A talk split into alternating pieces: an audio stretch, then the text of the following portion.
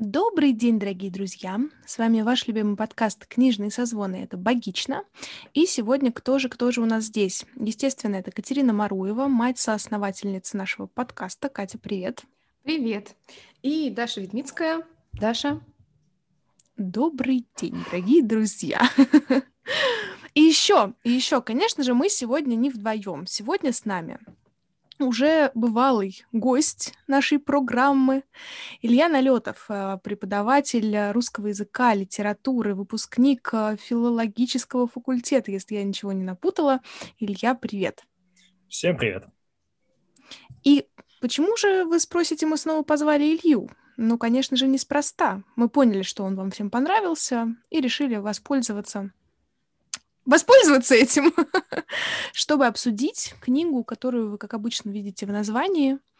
И это у нас «Авиатор» господина Водолазкина. А кто же стал... Кто, кто, кто нам э, Водолазкина принес в подкаст? Кать, объяснись. Это я, да. Все, все виновата я. Вообще, я так подумала, что наш э, подкаст, он э, как-то склонен к самоповторам и цитированию. И так как в первом сезоне мы читали... Собственно, как и господин Водолазкин, прошу прощения, да? Да. И так как в первом... Мы как бы плохие примеры не берем, как вы понимаете. Да, в первом сезоне мы обсуждали и читали с Дашей э, Лавра Водолазкина, который нам страшно понравился. Вы можете об этом послушать. Поэтому мне очень хотелось продолжать читать именно Водолазкина.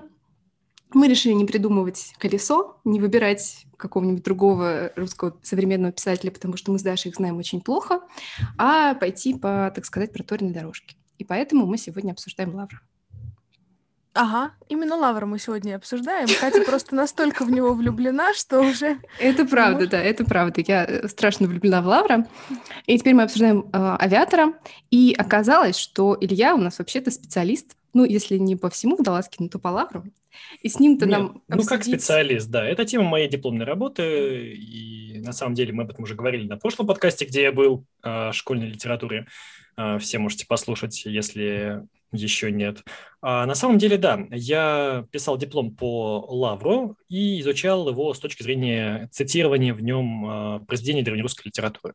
Мы немножко об этом говорили. К сожалению, в подкаст по Лавру я уже не попаду, поэтому все свои наработки по Лавру я буду пытаться подтянуть к авиатору, так что сегодня мы говорим не просто про авиатора, но и про творчество Водолазкина в принципе, про какие-то общие мотивы и общие темы для него. Сразу видно, что у нас учитель на подкасте. Мы дальше сразу, значит, сели по, строй, по, стойке смирно и внимательно слушаем Илью. А, ну, мы, наверное, сразу предупредим, что мы будем спойлерить. Поэтому не знаем, как, как скоро мы начнем спойлерить, но это точно Прямо случится. сейчас, если что, убийца дворецкий. Вот. Расходимся, пацаны. У нас сегодня веселый выпуск, как вы поняли. Знаете, извините, пожалуйста, что отвлекаю. Я вот тут подумал, наверное, самым страшным спойлером э, это заспойлерить все, но не сказать, к чему эти спойлеры. Вот, например, мы сейчас сказали, что убийца дворецкий. Э, наверное, это очень страшный спойлер, но просто тем, кто не знает, что это спойлер в Агате Кристи, это будет просто ненужная информация. Так что, если что, конкретизирую. Спойлерить мы будем сегодня конкретно авиатора и конкретно лавра, поэтому и мы скажем, кто убийца. Замечательно. Замечательно. Вообще, а, давай сначала мы, наверное, с Дашей поделимся своим каким-то обывательским читательским впечатлением, а, потому что я читал «Авиатора» уже не в первый раз. Да, и... я читал его два раза. Первый раз в курсе, школь... В курсе универском, а второй раз перечитывал сейчас. Я, на самом деле, поддерживаю ваше стремление рассказать об впечатлениях, потому что, честно говоря, у меня из-за профдеформации впечатлений нет от текста. Я, когда текст читаю, я, когда меня спрашивают, как он тебе, могу рассказать, как он работает или не работает, но вот какие-то личные эмотивные переживания, у меня с этим большие проблемы. Поэтому давайте mm-hmm. расскажите, пожалуйста, как он вам? Даша, хочешь ли ты начать? А, а почему бы, собственно, и нет? Как человек с самыми свежими впечатлениями об авиаторе, наверное, потому что я впрыгнула в последний вагон и закончила его буквально за несколько часов до записи нашего подкаста. Что я могу сказать? А, для начала я все-таки уточню. Дело в том, что и Лавра, и Авиатора я слушала. И это в некотором смысле мне кажется, облегчает мою жизнь и мое восприятие этих текстов, потому что позволяет мне не цепляться за какие-то мелочи и идти дальше, если вдруг а, какие-то затыки и претензии у меня есть. Я начинала «Авиатора», не зная в целом а, замысла этой книги. Я видела только обложку, не понимала, что это за сюрреализм такой интересный. Там, если, если вдруг вы не видели, там такой человек эм, в глыбе льда и женщина с двумя головами. Одна голова молодая, другая старая. Собственно, вот он, пожалуй, главный спойлер этой книги. он уже есть на обложке. Вот. И как-то я очень легко начала его слушать. И для меня было удивительно, что эта история не вызывает во мне каких-то особенных эмоций. То есть я достаточно ровно начала ее слушать. Да, было достаточно интересно, но без вот этого ощущения, ах, скорее бы мне вернуться к книге. Даш, прошу прощения, что перебиваю. А вот сцена с пожилой Анастасией тоже у тебя эмоций не вызвала? Потому что мне кажется, что она хоть и несколько рациональна, ну, то есть понятно, что автор пытается каким-то образом выжать эмоцию из читателя. Но, мне кажется, что она рабочая. Кто, кто не чувствовал эту боль героя, тот, мне кажется, вообще какой-то человек бессердечный. Нет, а, я имею в виду именно момент, когда я начинала слушать. Ну, а, то есть э, тебе а, как-то... Все, все, все, все. Я да, в целом история интересная, но не так, чтобы ты прям к ней скорее-скорее бежал, снова возвращаясь. Да, потом по тексту были моменты, которые вызывали у меня какую-то эмоцию, да, ну потому что совсем уже без эмоций было бы слушать совсем грустно.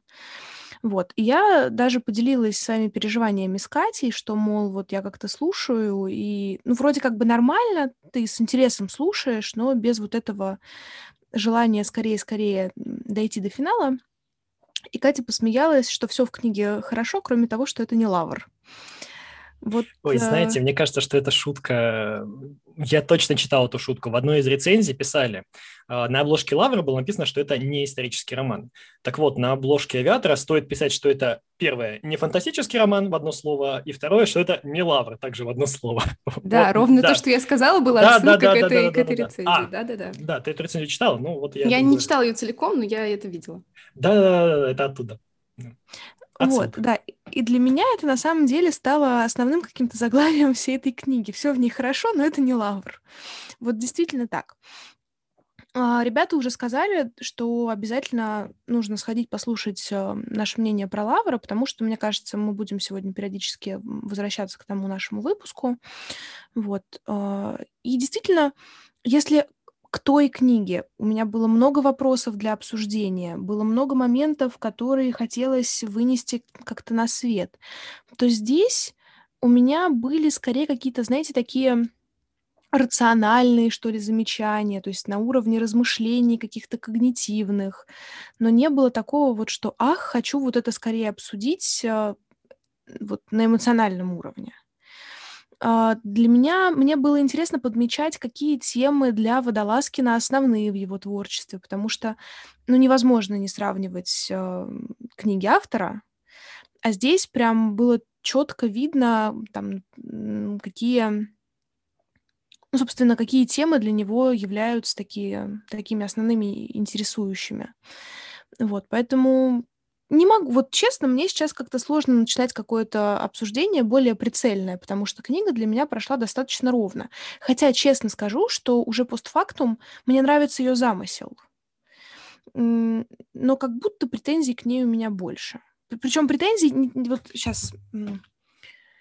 Я не хочу сказать, что эта книга плохая. Нет. Но у меня есть внутренние претензии к ней. И даже скорее не к книге, а к Водолазкину. Типа, дядь, ну ты на одни сани сел и поехал. Ну, может, пора как-то это пересесть? Это вы еще просто Пелевина не читали. Вот на самом-то деле вы такие вот зажравшиеся люди, которые любят, чтобы каждый раз все было по-разному. Вот Пелевин с тех пор, как вернулся... Господи, Пелевин с 90-х годов выпускает по одному роману раз в два года, и честно говоря, там везде разные сюжеты, но все в итоге сводится к тому, что реальность иллюзия, вселенная голограмма, давайте будем буддистами. Поэтому вот, вот почитайте Пелевина, вот там дядь реально на одних и тех же санях 30 лет уже катается. И вот Даласкин по сравнению ну, с вот ним может быть, ребенок, да, да. Ну вот, не знаю, ты вот так сказал, что мы зажравшиеся читатели. Я, я шуча, раз... шутя, конечно Нет, нет, же. Я, я не обижена, я просто как раз хотела сказать, что мне-то как раз э, мне не понравился этот такой, ну, условно, самоповтор, хотя это довольно, ну, спорно называть самоповтором.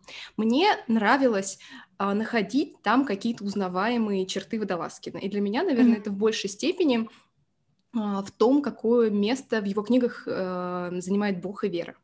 Вот для меня скорее вот это было чем-то, что я сразу как бы узнавала и отождествляла с Водолазкиным. Ну, как, как один из примеров. Но только если в Средневековье это очень было органично, для меня органично вписано, потому что нельзя себе представить более религиозную эпоху, чем Средневековье, а, ну, такую христианскую. А, а при этом 20 век, которым здесь уже в, в, в авиаторе, а, он как раз, мне кажется, так прям максимально выделяется этой своей религиозностью. Но, тем не менее, она тоже занимает большую часть. Ну, там это сюжетом а... тоже обусловлено, потому что как раз-таки все атеистические годы автор берет просто и как в компьютерной игре пропускает. Поэтому, да, там религиозность героя пытается быть обоснованной через то, что герой это другой эпохи. Но об этом мы будем более подробно говорить, когда будем про сюжет говорить, да. Поэтому... Да. А, я, кстати, тоже мало чего знала о книге, несмотря на то, что я ее предложила. А, но это в целом связано с тем, как я выбираю книги. Мне нравится мне, мне нравится достаточно много о них не знать, потому что тогда у меня постоянно есть ощущение, что я открываю что-то. И вот это вот открытие чего-то я открыла и увидела, что это все сделано в форме дневниковых записей. Потом дальше я читаю и понимаю, что это, по сути, детектив, потому что мы не знаем, что же будет дальше. Только сначала мы не знаем, что было в прошлом герое, потом мы не очень знаем а, саму как раз завязку из разряда «Кто убийца?». И вот это все тоже было очень интересно, и мне понравилось, как это цепляет а, меня как читателя — потому что я все время думаю, так, а как же это все развернется, а как же, а как же. И очень многое э, я замечала именно в виде вот этой вот формы, потому что у нас есть главный герой, который очнулся, не помня вообще ничего из своего прошлого, и постепенно он это восстанавливает. И мы путешествуем вот в его вот этих вот э, флешбеках и воспоминаниях, которые у него э, в нем просыпаются. Также меня, как читателя, очень тронула э, тема любви, и то, как э, э, герой Водолазкина Иннокентий описывает свои э, любовные переживания, связанные с его значит, первой возлюбленной Анастасией. И это все а, тоже пропитано тут христианской любовью, а, такой вот бережностью, какой, каким-то восхищением. И он так трепетно это делает, а потом к этому начинаются подмешиваться воспоминания из э, лагеря, и вот эти вот ужасные словки, и тут меня начало страшно триггерить. Потому что, когда ты вот сказал, вызвала ли у тебя эмоции сцена с пожилой Анастасией, честно, у меня не вызвало. Потому что я уже настолько была морально затриггеренная всем тем, что происходило в Соловках, что я уже просто не могла как-то эмоционально откликаться на такие житейские мелочи.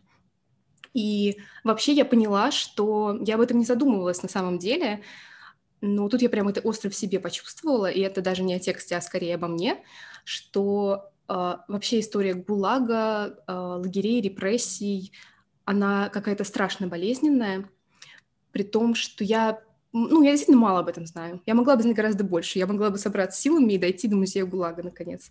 А, но я страшно этого боюсь.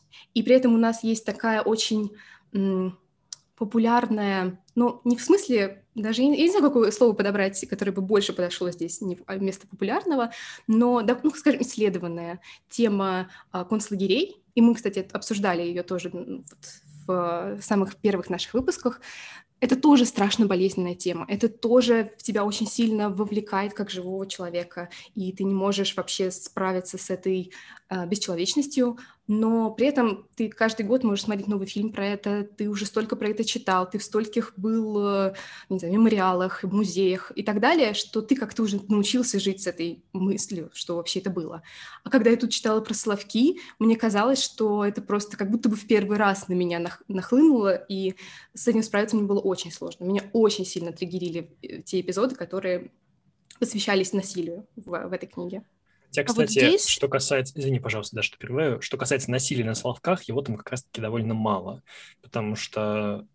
Дарья, mm-hmm. Дарья Дмитриевна, вы что хотели сказать? Давайте вы скажете, а я потом спич двину. А я тут хотела побомбить на самом деле, потому что а, вот это был момент, когда я разозлилась на Водолазкина.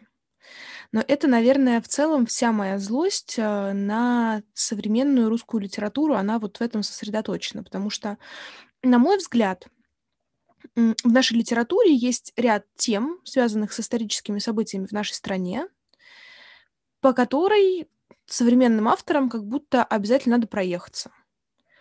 Я вот в том числе поэтому я редко читаю наших современников. Но вот там, не знаю, Вторая мировая война, революция, какие-нибудь действительно там репрессии, еще чего-нибудь, э, вот то, почему успела проехаться Яхина, хотя мне нравятся ее книги. Но как бы мне не нравится вот эта тенденция в современную русскую литературу обязательно вписывать какие-нибудь события из нашей истории. Даш, ну ты же понимаешь, что это связано не с тем, что это какая-то повестка или какая-то голос партии. Это связано с тем, что травматичный опыт 20 э, века нужно каким-то образом сублимировать и проговаривать. Потому что на самом-то деле, как сказала Катя, э, лагерь э, на Соловках для нас более страшен, чем концлагерь, потому что концлагерь потому это, что это ближе. бесчеловечие, которое творилось этническим другим, то есть, условно говоря, чужие немцы пытали нас и других. Угу. А Соловки – это бесчеловечность, которая творилась этническими нами. И это более страшная вещь. И с 80-х угу. годов, с открытия архипелага ГУЛАГа, с колымских рассказов Шаламова, с, кстати, «Обители» Прилепина, которая была написана, по-моему, за ну, что-то около вот, не, не, лет за 10 до по-моему, она вышла в 2013 году, а «Авиатор» вышел в 2016 году, за три года. Да, «Обители» Прилепина, с которой, кстати, Водолазкин полемизирует там кое-где. Вот все вот эти вот тексты, они же связаны не с тем, что авторам хочется по пробежаться по какой-то теме, которая, как им кажется, вот хайповая, которая вызовет э, эмоции. Они это связано с тем, что у человека болит, и каким-то образом эту боль нужно вылить на бумагу, чтобы не так чесалась ранка. Ну, очевидно. Я же. с тобой согласна, что это опыт, который требует осмысления. Но как будто зачастую этого становится слишком много. Или я допускаю, что, может быть, это просто мой опыт соприкосновения с русской современной литературой такой, и мне так везет, что э, то, что я читаю, оно так или иначе пересекается с этими темами.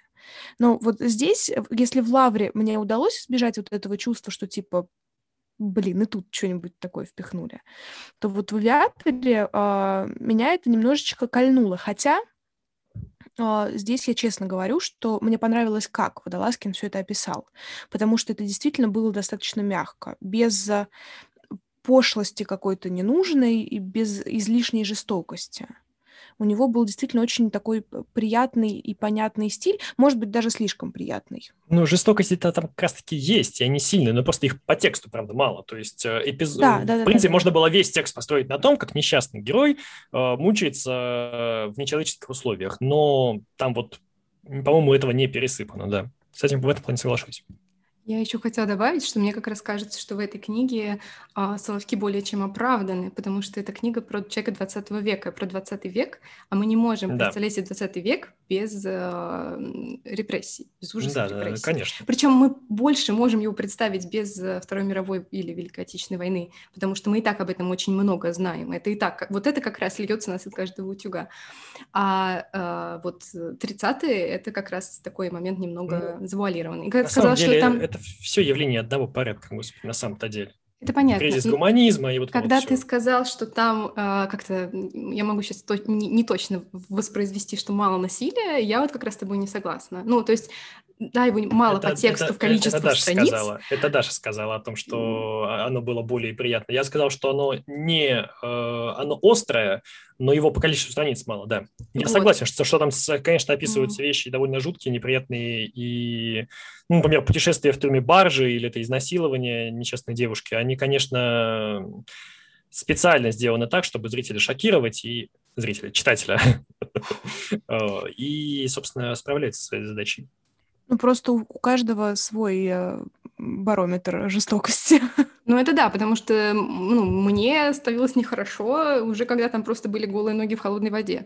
Мне ну, не становилось, да, но я вот понимаю, как это работает, да. Вот. А еще, кстати, хотела сказать, ну, я думала, мы скажем об этом позже, но раз сейчас зависла такая некая пауза, которую я могу заполнить, а, вот как раз тоже про 20 век. Мне очень как-то вот глубоко в меня вошла мысль о а, человеке и его эпохе. Вот э, я не знаю, сколько конкретно в тексте это было высказано напрямую, но я это вчитала, это как-то со мной вот на данный момент времени очень срезонировало, что человек и его эпоха неразрывно связаны в том смысле, что все, что происходит, и даже все эти ужасы, они происходят не по вине какого-то одного злодея, а потому что общие вот эти вот человеческие ну, скажем, человеческие массы, они готовы, они ждут вот этого вот, и в этом смысле вообще э, личная свобода и личная ответственность — это, конечно, тема 20 века, и здесь это, ну, это тоже я для себя очень так ярко увидела. На самом деле ты в верном направлении мыслишь, знаешь, чем это в первую очередь связано? Там э, Водолазкин в одном из интервью говорил, что история личности не менее важна и не менее интересна, чем история общества, государства и так далее. И коль каждый человек внутри себя настолько же богат событиями, явлениями и внутренним миром, как и целый народ, то и за все прегрешения народные а, несет ответственность, собственно, каждый представитель народов, в, в частности, взятый. Поэтому э, это понятно, почему главный герой, собственно, так и мыслит трагедию 20 века. Вот. Ладно, насчет э, высказывания... Подожди, прости, пожалуйста. А, да, я... А, Нам нужно придумать специальный знак, чтобы люди... Не шокировать звуками. Э, я хотела, да, тоже сказать о том, что мне тоже отозвалась эта мысль которую высказала Катя. И в этом смысле э, я начала танцевать победный танец, когда Водолазкин э, выписал мое любимое словосочетание «личная ответственность». И я прям такая, да, и здесь она есть, класс! Вот тут э, я прям тебе, уважаемый автор, э, рукоплескаю и восхищаюсь. Вот. М- можем переходить к следующей теме. Дело не в следующей теме. Э, дело в том, что давайте я пару слов скажу про свой опыт прочтения. На самом деле, я этот текст э, почти не помню своего первого прочтения, потому что это был первый курс, что-то такое. И сейчас, перечитывая, конечно, в первую очередь смотрел на него как на продолжение темы своей дипломной.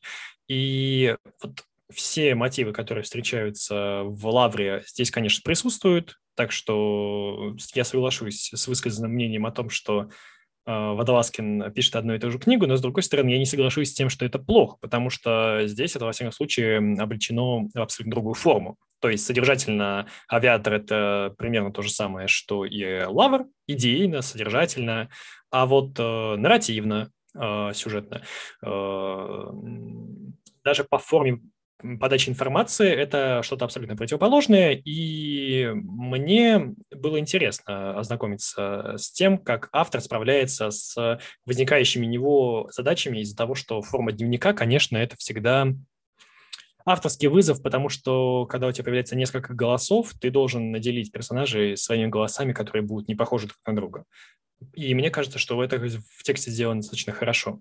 Ну, а про сюжет, я думаю, давайте сейчас конкретно поговорим, потому что давайте кто-нибудь у нас возьмет, э, как в «Повелителе мух», ракушку, протрубит в нее и расскажет нам о том, а, в чем же, собственно, сюжет. И кто же это будет? Это будешь ты, Илья. Чтобы вы понимали, Катя сейчас а, протянула руку победоносно. Да, дело в том, что, Катя, я не знаю, к кому ты ее тянешь, ко мне или к Даше. К тебе, к тебе. Хорошо, ладно. А, по сюжету главный герой э, романа «Авиатор» это человек, который в один прекрасный день очнулся в больнице. В больнице он э, приходит в себя, и главный, главный врач этой больницы, некто Гейгер, как счетчик, да, об этом тоже, на этом на, на его фамилии немецкой э, строится одна из линий романа. Э, он говорит ему, что в течение долгого времени он был без памяти, и теперь его память повреждена, и главный герой должен эту память восстановить. И для того, чтобы это восстановление шло лучше, он рекомендует ему записывать все, что он вспоминает. Ну, как бы собирать по крупицам свое прошлое. Собственно, в форме этого дневника мы, собственно, этот дневник читаем в течение всего романа. А, в форме этого дневника и построены дальнейшие записи. А, постепенно выясняется, что на самом-то деле главный герой, который видит вокруг себя такие интерьеры 20 века, начала 20 века. Главный герой а, живет не в начале 20 века, а внезапно в конце. И первая сюжетная интрига, которая вскрывается где-то в первой трети романа, оказывается, что главный герой в ходе особого эксперимента был э, введен в криогенный сон, заморожен в 30-х годах, в 1930-х, и сейчас на дворе 1999 год. То есть э, человек этот родился в 1900 году, его называют ровесником века. В 30-х годах, э, кстати, сколько ему там было, 37, 38, ну что-то такое, он э, был введен в криогенный сон, э, и теперь в 99 году этот герой должен освоиться с э, новой эпохой и осмыслить э, все свое существование до этого. Ну, на самом-то деле, э, первая мысль, которая возникает, что при подобном сюжете э, произведение будет построено по принципу героя в новом месте, удивляется и изучает мир вокруг него. Ну, первое, что думаешь, что герой, перенесет, который перенесется на 70 лет вперед, будет удивлен тем, что какие же у нас технические достижения, какие у нас э, какие-то э, исторические э, перемены. Но проблема в том, что для героя на самом деле что телевизор, что автоматическая ручка вообще не являются чем-то интересным. Э, главный герой, его, кстати, зовут Иннокентий Платонов, Э, что, с одной стороны, отсылает нас к Платонову писателю, потому что в тексте есть множественные переклички с этим э, автором, а с другой стороны, отсылает нас к драматическому мыслителю Платону, э, потому что с многими его идеями идеи Иннокентия пересекаются. Так вот, главный герой, он ориентирован в прошлое. Поскольку он плохо помнит свою жизнь до своей заморозки, он пытается ее восстановить и по крупицам, по каким-то эпизодам ее собирает. А все, что он видит сейчас, для него вообще не является э, новостью. Например, когда он видит перед собой телевизор, он говорит, а, ну это что-то похожее на синематограф, и тут же вспоминает историю о том, как он в первый раз пошел в синематограф, и это произвело на него какое-то дикое, э, волнующее, прекрасное впечатление. Ну, а телевизор, что телевизор? Ну, подумаешь. Э, так что вот. Э, кто подхватит э, у меня жезл и расскажет нам о том, какова же была биография этого героя? Расскажите, пожалуйста, кто-нибудь из вас, а то что-то слишком долго я говорю. В общем, он, да. он э, как сказала жизнь. Что же вспоминает наш герой? Он вспоминает э, своих родителей, свое детство, такое вполне счастливое, дореволюционное. Потом он вспоминает, как уплотняли и создавали коммунальные квартиры, как они жили бесконечно в этих коммунальных квартирах. Ну, не бесконечно, на самом деле, очень короткое время, но этих очень много воспоминаний.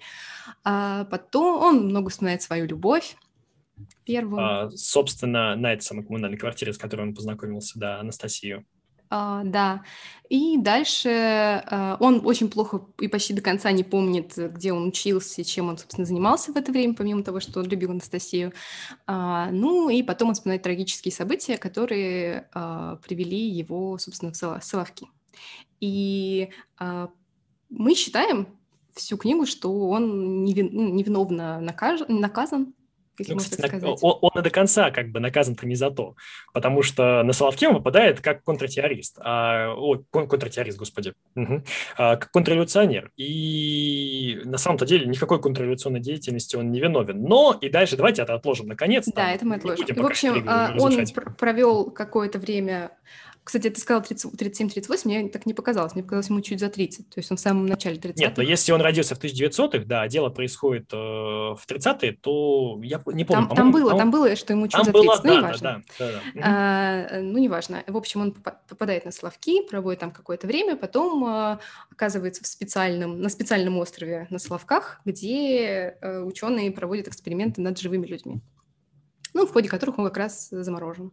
И помимо того, что он постепенно вспоминает, кстати, довольно последовательно свою биографию, мы видим, как он э, пытается приспособиться к современной жизни. И да, действительно, его совершенно не волнуют какие-то детали технические. И, кстати, и... он очень быстро приспосабливается. На самом деле, приспособленности человека Иннокентия можно позавидовать, потому что он вот только вот вышел из стадиса, а потом раз и личную жизнь, и финансовую сразу все наладил, и вообще у него все хорошо. Ну, кстати, нет, там, а, ну, если можно сказать, что быстро, мне кажется, где-то полгода заняло ну, все в любом случае, он, он как только с больничной койки встал, как, как у него сразу все наладилось. Да, в этом Ну, видишь, это могло ему выжить на Славках, как бы он иначе выжил, если бы он не был таким приспосабливающимся да, да. человеком. О опыт, опыт. А, э, кажется, что мы издеваемся, но мы не издеваемся. Вот. А, еще у него как раз закручивается довольно странная и очень такая спорная личная жизнь. Вот, кстати, давайте про личную жизнь. Да, вот это мне тоже хотелось как-то задеть, ну, затронуть, потому что, ну, а, нет, это, конечно, делает героя интересным, и нам никому не, не хочется читать про каких-то слишком уж сладких э, героев и их э, любовные истории, переживания, но получается так, что Иннокентий э, был в своей юности, когда ему было там чуть за 20, влюблен в девушку, которая, которая была его сильно младше, э, и отношения у них были сугубо платонические. Платонические, да. да. Они собирались пожениться, как только она станет совершеннолетней, но из-за того, что ее отца э, расстреляли, ну, арестовали, в общем. Для начала арестовали. Сначала арестовали, потом расстреляли, да. Э, они все, они откладывали их свадьбу, потому что как-то было... И они очень связывали то, что вот мы не будем жениться, потому что если вдруг мы это сделаем, мы как будто предадим отца, и его, с ним обязательно случится что-то плохое. А, и когда он э, очнулся спустя 80 или сколько-то там лет, ну, в общем, очень 70. много, в конце, да, в, конце, да. Э, в конце 20 века, он узнает, что Анастасия э, жива, ну, ей, понятно, уже очень-очень много лет. Э, Для этого, узнает... собственно, автору и нужно было сделать ее сильно младше, потому что если бы она была ровесницей героя, она бы до 99 не дожила бы. Поэтому, собственно, в самом начале, когда она появляется, она его, по-моему, то ли на 6, то ли на 7 лет младше. Ему там 22, а ей там то ли 15, то ли, ну, что-то такое. Ну, ничего, мы можем спокойно допустить, что да, возможны отношения между людьми, которые с разницей Ой, знаете, такие отношения, как у, были у Иннокентия и Анастасии, возможны, мне кажется, в любом возрасте, потому что, честно говоря, они держались за ручки и вдохновенно говорили о любви. Так что, да.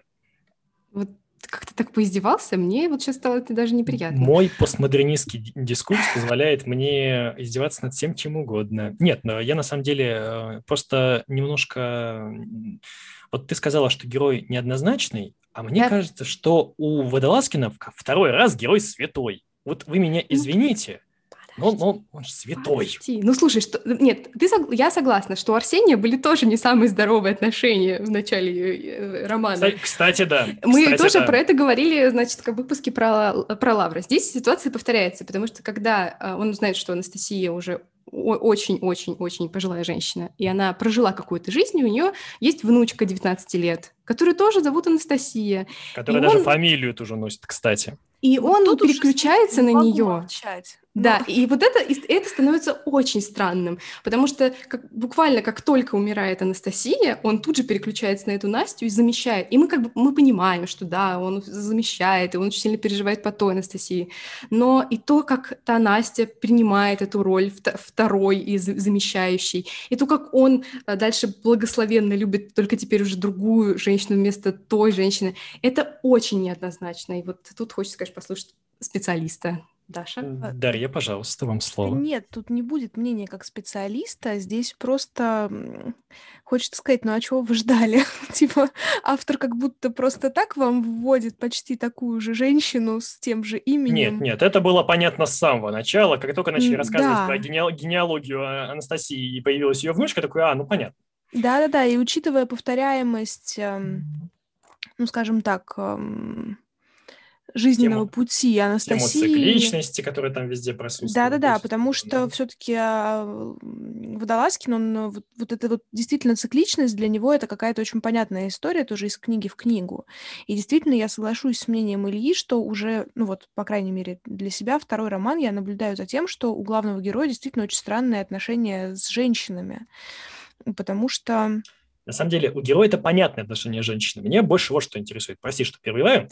А, с точки зрения психологии главного героя все очень понятно. Главный герой перенес ужасные какие-то вещи на Соловках, а, хранил в своей образе, в своей памяти образ чистой и светлой любви, своей подростковой, ну, там ему 22 было, но все равно, э, считай, юноша, бледный, со взором горящим. А, и после того, как он впал в этот сон, собственно, для него же не, времени практически не прошло. И вот он из этого сна выходит, и вот та другая Анастасия у него уже абсолютно не ассоциируется с той прекрасной цветущей девушкой, потому что там, вот там как раз-таки, вот вы говорите, что я издеваюсь, там вот как раз-таки издеваться не на чем, когда он видит свою подростковую любовь и памперсы ей меняет. А, и рядом визуально похожая на нее, девушка, которую зовут, также выглядит она также, возраст у нее такой же. И понятное дело, почему он в нее влюбляется. Но мне мы непонятно сейчас другое. по пути Водолазкина, и мы начинаем повторять сами себя. Да, мне непонятно другое. А что в нем-то женщина находит? Вот та самая Настя, которая даже в «Поживе в романе» свой голос получает, вот почему она с ним? Потому что вообще она с ним не из-за денег, не из-за известности. Она его реально начинает любить. Почему?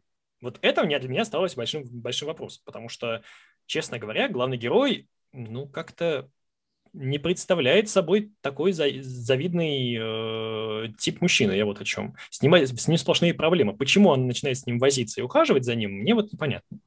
Именно поэтому, Илья. мы здесь можем на самом деле миллион а, гипотез выдвинуть. Если бы я строила психологическую гипотезу о недолюбленном ребенке, коим на самом деле была Настя, учитывая, что ее бабки быстренько там сбагрили, и все. И бабушка была для нее единственной такой значимой фигурой, которая даровала ей любовь и так далее то в целом мужчина, который был приближен к бабушке, он опосредованно тоже является таким носителем этой любви. И очень понятно, почему он для Насти становится гипотетическим объектом, который может делать ее значимой. Потому что любовь Иннокентия делает Настю особенной в некотором смысле. Просто есть в этом что-то нездоровое инцестуальное, потому что Конечно. там вначале проскакивает мысль о том, что Анастасия, которая, вернее, Настя, которая молодая, она же, по идее, должна была быть внучкой этого, этого героя Иннокентия, потому и что он если бы... сам об этом говорит. Да, по, по сути, да, он такой, ну, не получилось с женой, буду с внучкой. И это, в, в этом, конечно, есть что-то нездоровое, хотя на самом деле все это окрашено таким чистым пафосом и какой-то такой светлым чувством, что хочется немножечко...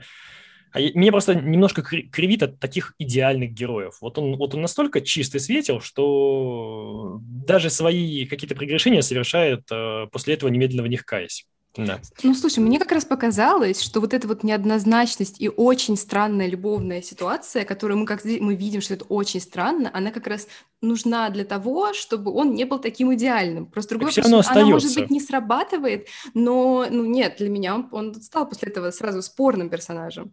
Ну, и опять проявились вот эти вот христианские мотивы. Во-первых, он заставляет ну. ходить в церковь, ну, это ладно, это, с этим я еще могу как-то смириться. Он, кстати, не заставляет, там она сама ну, я, после... я, я да, в кавычках да. заставляет. А, но что меня, конечно, резануло довольно сильно, а, ну, как наши постоянные слушатели могут, наверное, уже догадаться, так это то, что когда они занимаются, значит, любовью в первый раз, примерно после похорона Анастасии, он пишет, что я сразу знал, что она должна в эту ночь зачать. И тут мне становится так неловко, и так кринжово, и так вообще вот все вот эти слова. И тут же я вспоминаю, что, конечно же, христианство к сексу относится исключительно как к функции деторождения и всего вот этого прочего. И я, честно, не понимаю, зачем нужен был этот несчастный э, ребенок, который родится или не родится. А я, кстати, понимаю. Вот здесь как раз очень вот понятно. здесь это очень очевидно, да. Как бы для чего там нужен вам, был вам слово. Даша, вам слово. Почему? Нет, мне как раз в этом увиделась очередная цикличность, потому что... Конечно, конечно, конечно. Виток. И на самом деле вот это то, что делает, кстати, в том числе Иннокентий очень живым. Это его отношение к этому ребенку. Потому что для него это стало а, такой возможностью все-таки, ну, простите за пошлость, слиться с Анастасией и сделать то, что он должен был сделать когда-то тогда, во-первых. И как будто, ну, мне в этом увиделась возможность передать у него же есть в целом вот эта идея записать. Идея бессмертия. Идея бессмертия да. и остаться э, в вечности. И когда он э, реализуется через дочь, он понимает, что его жизнь э, потрачена не зря, и что дочь его будет э, жить за него. Это опять-таки мотивы из лавры, когда один персонаж живет за другого. И вот, уж простите пожалуйста. мне дурацкую шутку, но таков закон сансары, как бы. Да. Поэтому, на самом деле, для чего там была нужна дочь, понятно. Ну и, с другой стороны, это хороший драматический сюжет, потому что потом выясняется, что у героя не все так хорошо, и что вполне возможно, что жизнь его не будет долгой, хоть и была счастливой, после того, как он вышел из, из, из, из криостазиса, э, то потенциальная беременность жены э, при умирающем муже – это, конечно, драматический костыль, который позволяет нам герою сопереживать. С другой стороны, мне кажется в этот момент, э, что я начал не переживать за героя, а думаю, какой же он безответственный, потому что что ж ты Жену с ребенком-то бросаешь, негодяй. Ну, да ладно. Слушай, а нет, ты, ты знаешь, это тоже же ведь очень понятная история, как, как обычно, которая начинается с фразы «встретились два травмата». Ну да. Один травмированный в аналы истории попытался влезть э, хоть каким-то образом. Один прям травмированный травмированный, а другой обычный, э, обычный русский человек, который жил без отца. Да, там вот Ну вот как бы да, поэтому они просто друг через друга в этом смысле реализовывали какие-то свои главные замыслы, потому что на самом деле я с тобой соглашусь, что а, по большому счету у Насти нет поводов любить этого Иннокентия. Ну, ей на голову Абсолютно. сваливается мужик Абсолютно из другой никаких. эпохи, к- чудной, который про себя особо ничего не помнит. Ну, бабка там что-то ей, значит, про него рассказывала. Все И детство сказки рассказывал. Да, да, да, и как бы еще у них приличная разница в возрасте все-таки на тот момент времени. Ну, лет, лет 90, да. Ну, и это тоже, да. Имеется в виду исторический, а не биологический. Да Биологически нет. у них не сильно. Она, он ее, по-моему, то ли на 5, то ли на 7 лет старше. Ну, она студентка, значит, ей лет 20. Ну, а ему лет 30, да. Ну, 10 да, лет, то есть да. все равно 10 лет разницы и так далее.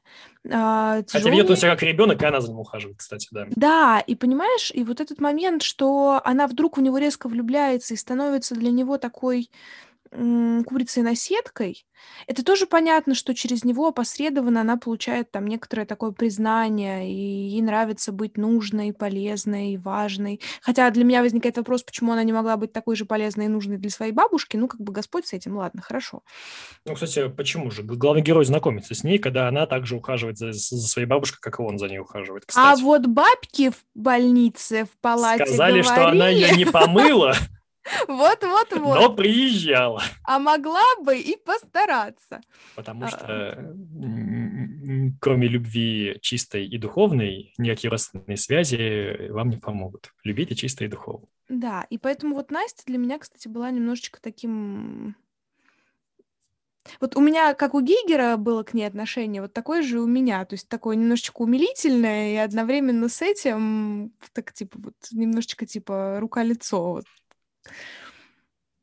Ну, хорошо. Ладно, мы немножко Спасибо, поговорили... спасибо, о- Илья.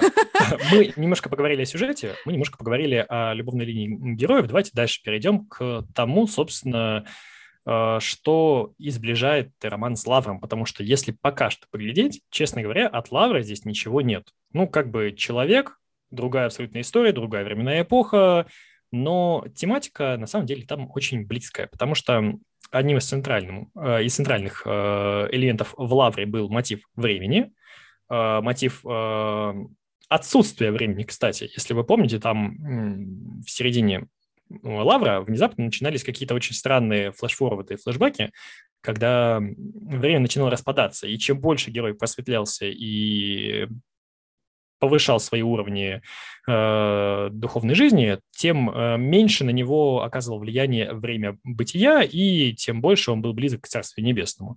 Вы уж меня извините за пафос, но там такая риторика автора. И внезапно во время прогулки по лесу появлялись бутылки пластиковые, не потому что автор э, анахронизмы не может из текста вычистить, а потому что это задумка, э, которая показывает, что для героев э, время – это уже что-то какой-то атовизм, который они преодолевают с помощью своего духовного развития. Значит, э, в «Авиаторе» э, мотив времени присутствует уже в конфликте, когда герой переносится из одной эпохи в другую и пытается осмыслить свое предыдущее э, бытие. Э, Это, конечно, уже намекает нам на это, и в дальнейшем там, когда он начинает писать дневник, он же опирается вообще не на то, на что, опять-таки, нам, казалось бы, стоит опираться. Ты когда пишешь, он человек Серебряного века, он лично там чуть ли Блока э, не видел и мог бы описать и Октябрьскую революцию, и м, Соловки описать. Вот Солженицын архипелаг ГУЛАГ написал бы. Я думаю, Иннокентий тоже мог бы написать свой архипелаг ГУЛАГ. Еще какой. Но он начинает описывать вещи, которые мало связаны с большими историческими событиями. Как они чай пили на веранде, как они э, папу встречали на перроне, как они э, на даче жили летом. То есть какие-то такие маленькие эпизоды, которые он доказывает, что они важнее, чем какие-то события, потому что события все могут описать, а вот чем пахло на вокзале, вам никто не опишет, только, только современник. И в конце он приходит к тому, что рай – это отсутствие времени. То есть он говорит, что события вообще не так важно. Если время остановится, событий не будет. И останутся не события, а он их называет явлениями. И вот эти явления – это и есть счастье. Ты счастлив не когда с тобой что-то происходит, а когда время прекращается, ничего не происходит. Это вот сидишь на своей веранде теплым вечером с любимой семьей, и хоть вечность сиди, вот этот твой рай и будет. И на самом деле это интересная концепция, которая ну, понятное дело, развивает предыдущую концепцию, она у него и позже появится, и в предыдущих произведениях была. И с этим тесно связана тема бессмертия, потому что для главного героя бессмертие – это как раз-таки разрыв времени и выход за его рамки.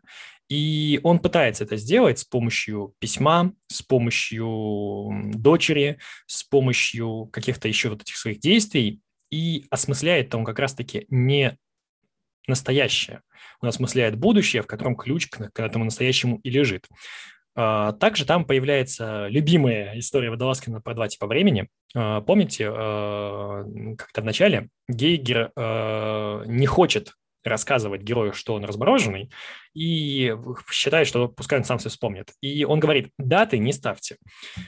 И после этого герой думает, что неправда, ведь календарные даты, они принадлежат к линейному времени, которое идет э, по линии от прошлого к будущему, а дни недели – это же циклическое время, которое вращается, которое замкнуто на себе и, и постоянно повторяется.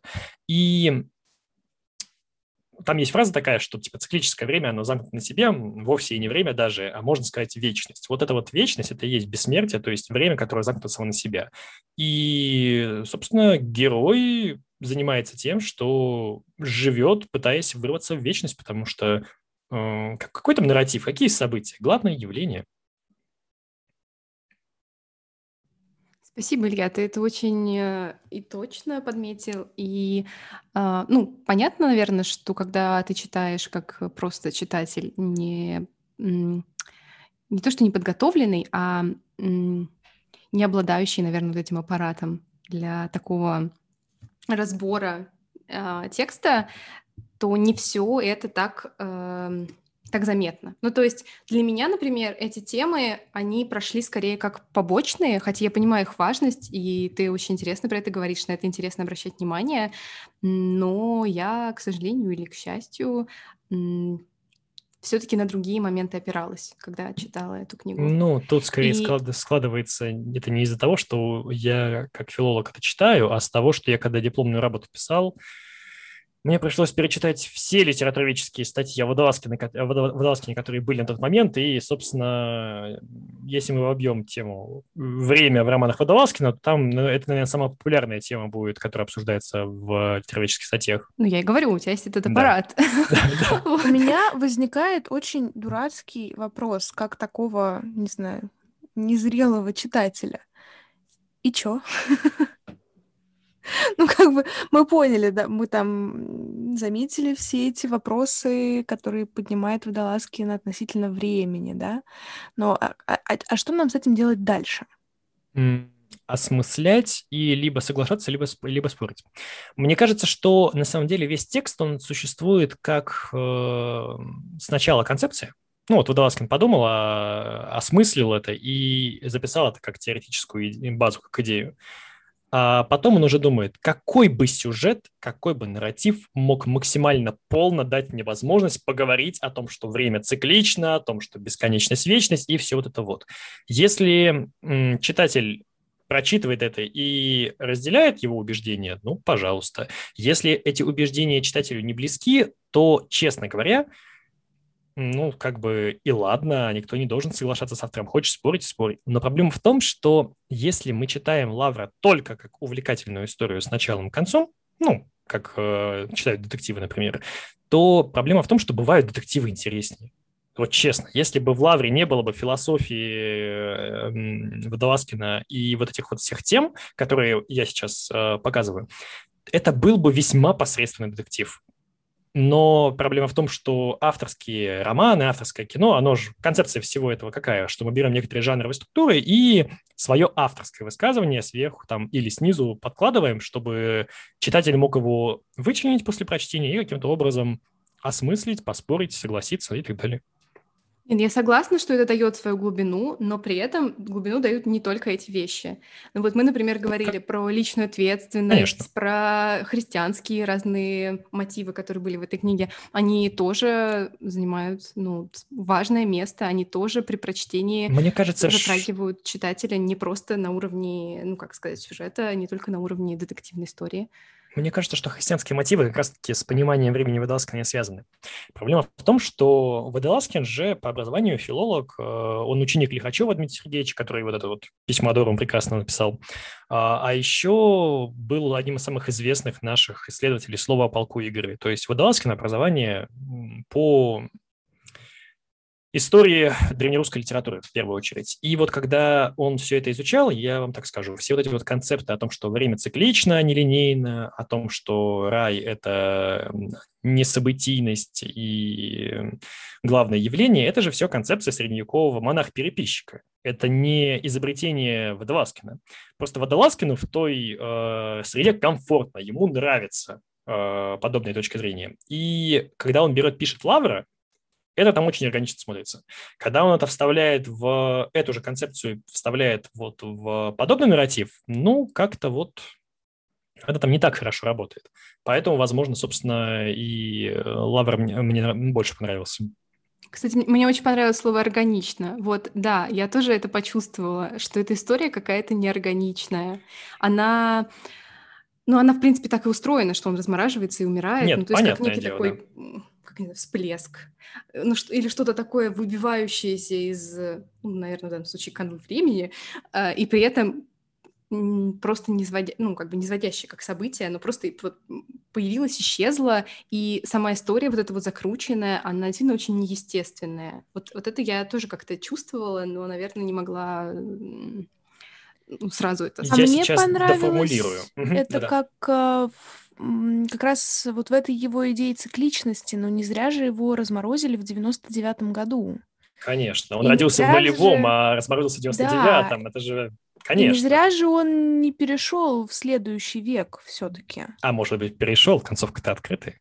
А Блин, вот, кстати, на самом деле к концовке у меня тоже есть претензии, потому что... А я сейчас расскажу кое-что. Сейчас, секундочку, Ой. про концовку. В смысле сбился? А, да. Так вот, если бы его заморозили бы в 15 веке, а разморозили бы в конце 99-х годов, то это было бы нормально. Вот это вот миропонимание средневекового книжника смотрелось бы органично, а его заморозили в 30-х годах, и он человек Серебряного века. Я, конечно, не специалист по Серебряному веку, но мне кажется, что все вот эти вот концепции начала э, 20-го столетия, это же, наоборот, все обращенное в будущее. Поэтому вот что, мне кажется, немножечко выбивается из общей концепции. Вот если говорить о неорганичности, да, герой, он, конечно, все еще средневековый книжник, а никакой не модернист начала столетия. Вот, да. вот это точно. Это вот прям да. то, что... Это мне просто только сейчас мысль пришла, когда вот беседовали, обсуждали. Это не заготовка, если что. Мы рождаем новые смыслы. Да. А, кстати, я еще тоже подумала, то, что, а, ну, вот для меня он, несмотря на то, что, да, вот вы сейчас сказали, что он средневековый книжник, это немножко подорвало мою а, мою предыдущую концепцию, когда я говорила, что в нем так сильно развиты идеи личной свободы, о которых, конечно, в Средневековье ну, сложно представить, потому что они исключительно 20 Ну, не знаю, мне кажется, что в Средневековье настолько жил и, ну, там, с одной стороны, всякие сословные деления. В реальном Средневековье, да, но в мире Водолазкина вера равно вечность, равно свобода. А все средневековые люди были верующими, поэтому вот как бы все, все очень даже хорошо складывается. Ну да, наверное, но я имею в виду то, что как бы если мы отрываемся от Водолазкина и попадаем в реальность, Не, конечно, то там в, 20, в 20 веке это супер важная тема, и это супер актуальная и правильная, и при этом как бы логично, что в будущее возьмут не всех, соответственно, в 21 век э, эта идея не, уже не пролезла, она как бы затухла. И тут как раз тоже все, вот тут довольно органично. Нет, ну, тема свободы актуальна вообще для всей Европы еще с эпохи романтизма, это все-таки 19 век, а начало 20 века это вот э, все-таки то, что с футуризмом было связано и с модернизмом. А параллельно с модернизмом существовали всякие ретрограды типа Льва Николаевича Толстого, которые спокойно таки смотрели в прошлое и жили не то жили. Поэтому все не так сложно, все не так однозначно.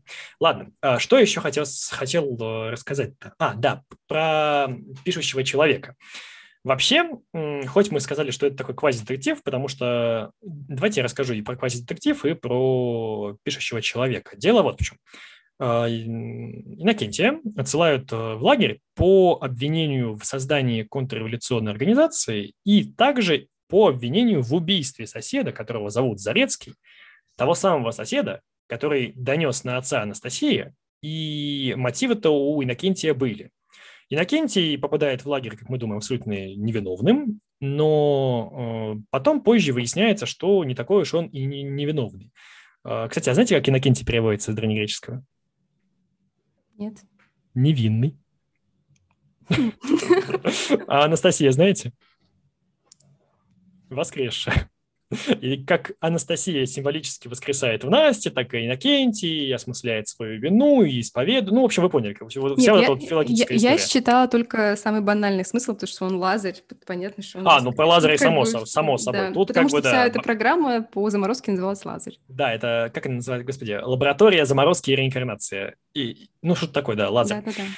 Да, конечно, ну это уж христианские отсылки, грех без них жить-то. Сколько таких было отсылок в Лавре, там м, вагон и маленькая тележка. Так вот, э, и хоть э, герой и кажется нам изначально невиновным, в финале выясняется, что все-таки Зарицкого-то он убил, и он э, до этого идет к нему на могилу и исповедуется. Все это он очень э, бережно фиксирует в тексте, и это можно списать на то, что вообще э, авиатор не сколько роман, сколько метароман. Роман о написании романа. Вот эти вот постмодернистские игры, когда м, классический нарратив с повествованием уходит э, в сторону и появляются какие-то экспериментальные формы. Так вот, «Авиатор» — это роман о написании романа. Первая часть оформлена с точки зрения дневник, ну, как, как дневник э, Иннокентия Платонова, а вторая часть оформлена как э, такой полилог, э, диалог трех лиц, э, где свои голоса получает Иннокентий, и, Анс- и Настя, и Гигер. И постепенно между этими тремя голосами стирается разница. Вот те, кто... Вы об- обе слушали?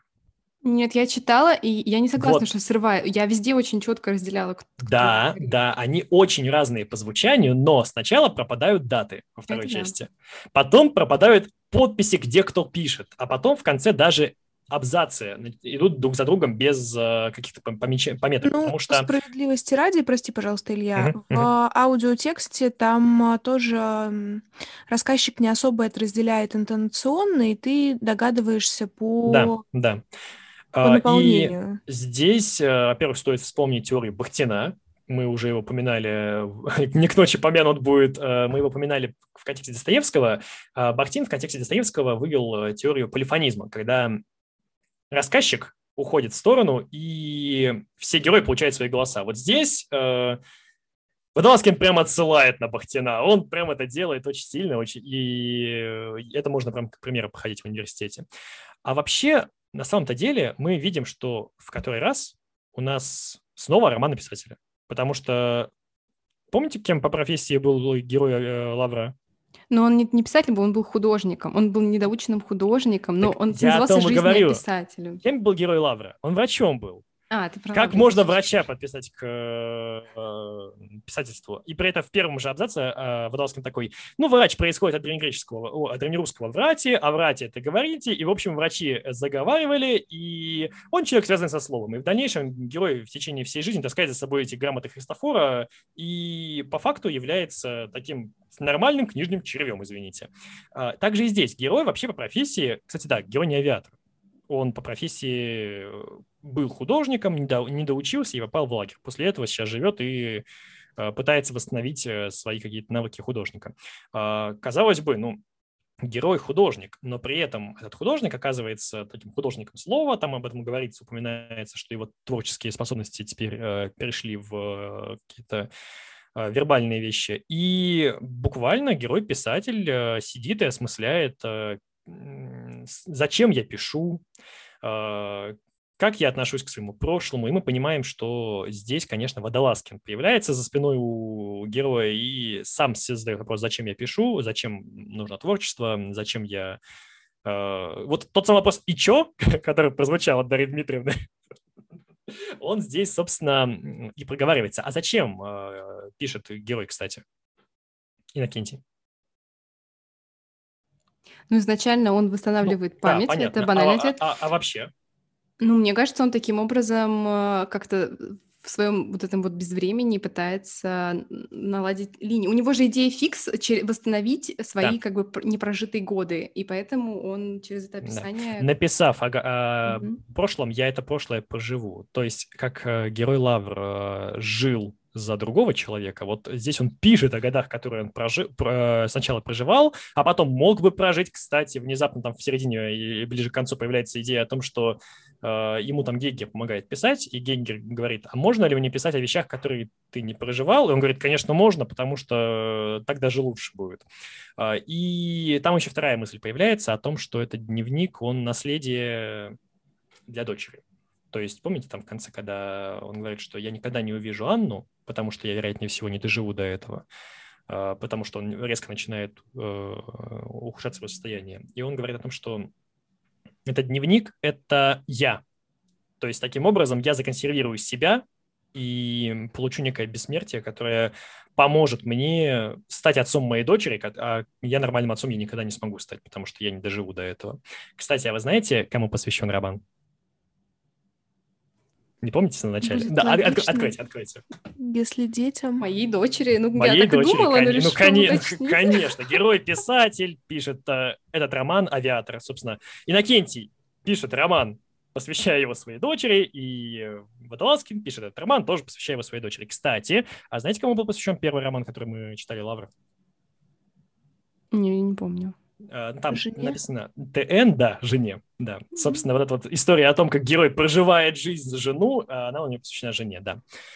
Кстати, у него жена... Интересный герой водола... в смысле, сам по себе Водолазкин. У меня прям много вопросиков, да, к этому Интересный, человеку. Вот. Я что хотел сказать. Кстати, у него жена Татьяна Руди, она тоже филолог, и она виднейший специалист по житиям. Так что посвящать ей лавра – это прям вот такой свадебный подарок, знаете, машин не дари. Потому что, на самом деле, э, я, когда готовился к дипломной, я пролистывал все работы по житиям, и вот работы по житиям Татьяны, Татьяны Руди – это прям самые крутые работы, которые были. То есть буквально я писал произведение, я писал по произведению мужа, опираясь на теоретическую базу жены. Вот, вот, вот так вот, да. Ну, все в этом мире профессиональном тесно, как мы знаем. Слушайте, все-таки, все-таки, Илья, как ты считаешь, что в финале-то произошло? А, Дело вот в чем. Это тесно связано с темой жизни и смерти. Поскольку герой вы- выброшен э, в новое время, и он свое старое время не прожил нормально, то он как бы такой в пограничном состоянии. Он и не живет нормально, и не умер до сих пор. И это не моя мысль, но я соглашусь с ней. В одной из рецензий было. Там за героем постоянно смерть гонится. Потому что сначала герой чуть не умирает на Соловках. Вернее, он символически-то буквально умирает. Э, Его погружают в криосазис и говорят, что ты сто процентов умрешь. То, что тебя воскресят, маловероятно. И хоть программа называется «Лазарь», что символично, но герой готовится к заморозке как к смерти. И как Лазарь он воскресает, и после этого он, внезапно выздоровев, понимает, что он опять-таки умрет. Что у него резко деградируют клетки головного мозга, и что он умирает. И мы думаем, так, хорошо, с ним, возможно, сейчас что-то произойдет. Но в финале он попадает в самолет, который начинает, э, ну, там, сложную посадку совершать, и смерть встает с героем третий раз, и третий раз э, автор не показывает, что произойдет, э, по той простой причине, что этот герой бегает от смерти, но бессмертие это свое он уже получил, поэтому и вообще без разницы, что произойдет с физической оболочкой несчастного Иннокентия, упадет, не упадет, разобьется, не разобьется. Главное, что свою задачу, свою вот этот максимум по выходу за линейное время и получению бессмертия через текст, через дочь, через воспоминания о прошлом он уже выполнил. Поэтому, ну, какая разница, что в конце произойдет? Упал самолет или не упал? Ну, он все равно бессмертный. Уже. А вот в Гарри Поттере А в Гарри Поттере тоже христианские мотивы, кстати. герой в конце концов сам принес свою мантию-невидимку смерти и предстал перед ней как равный. Так что, мне кажется, ну, я здесь вижу определенное созвучие, уж извините.